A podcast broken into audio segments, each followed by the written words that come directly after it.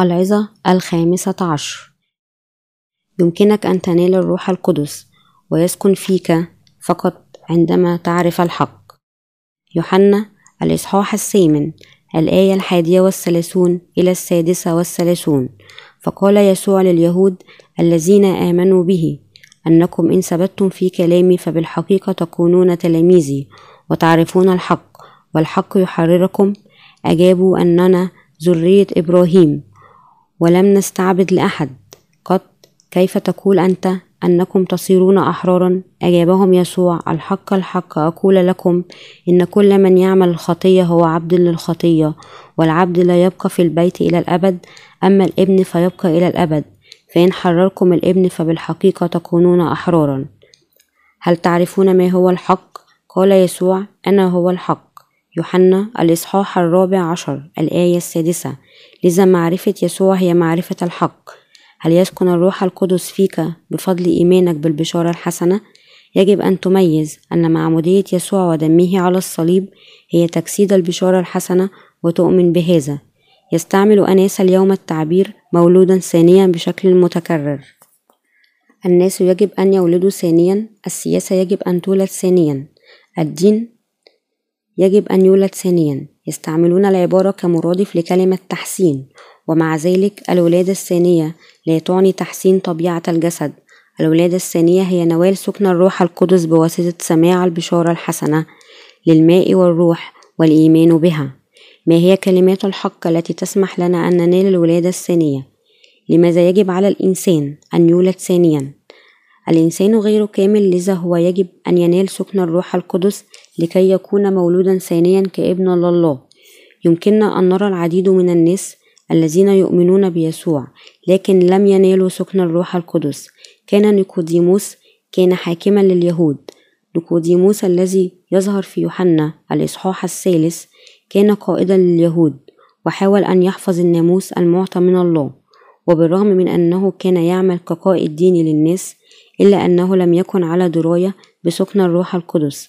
لكي ننال سكن الروح القدس يجب أن نؤمن بالبشارة الحسنة للماء والروح ونعيش بواسطة الإيمان.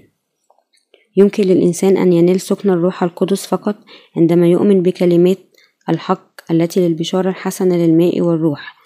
قال يسوع إن كنتم إن كنت قلت لكم الأرضيات ولستم تؤمنون فكيف تؤمنون إن قلت لكم السماويات يوحنا الإصحاح الثالث الآية الثانية عشر. إن البشارة الحسنة للماء والروح هي كالتالي ولد ربنا في هذا العالم عمد بواسطة يوحنا في سن الثلاثين. مات على الصليب بعد ثلاثة سنوات وقام وهكذا خلصنا من كل أثامنا. أصبح مخلص أولئك الذين يؤمنون أن يسوع قد عمد بواسطة يوحنا.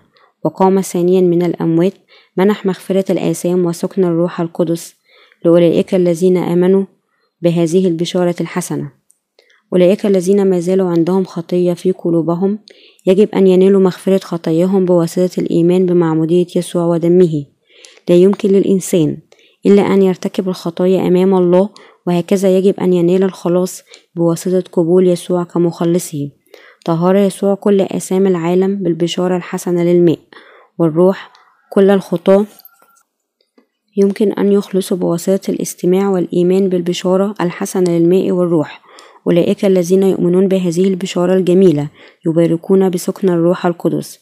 وكما رفع موسى الحياة في البرية هكذا ينبغي أن يرفع ابن الإنسان يوحنا الإصحاح الثالث الآية الرابعة عشر. في العهد القديم مع أن شعب إسرائيل ارتكبوا الخطية وعضتهم الحياة النارية في البرية وكان يموتون بشكل يائس إلا أن العديد منهم استطاعوا أن يعيشوا بواسطة النظر إلى الحية النحاسية. على نفس النمط نحن لدينا سكن الروح القدس يعطى يسوع سكن الروح القدس لأولئك الذين يؤمنون بالبشارة الحسنة. الشيطان يعيقنا عن معرفة البشارة الحسنة للماء والروح ويحاول أن يمنعنا من أن ننال روح الحق. ومع ذلك الله باركنا بمغفرة الآثام وسكن الروح القدس خلال إيماننا ببشارة معمودية يسوع ودمه أنت يمكنك أيضا أن تنال سكن الروح القدس إذا آمنت بهذه البشارة الحسنة هل تعترف بهذه البشارة على أنها حقيقية أمام الله؟ هل تؤمن أنك قادر أن تنال سكن الروح القدس بواسطة الإيمان بهذه البشارة الحقيقية؟ أخبرنا الرب أن نعرف الحق الذي يخلصنا من كل أثامنا وأنت ستعرفون الحق والحق يحرركم. يوحنا الإصحاح الثامن الآية الثانية والثلاثون. هل تعرف حق بشارة الحسنة التي خلصتنا وباركتنا بسكن الروح القدس؟ إذا قبلت هذه البشارة أنت ستنال بالتأكيد سكن الروح القدس.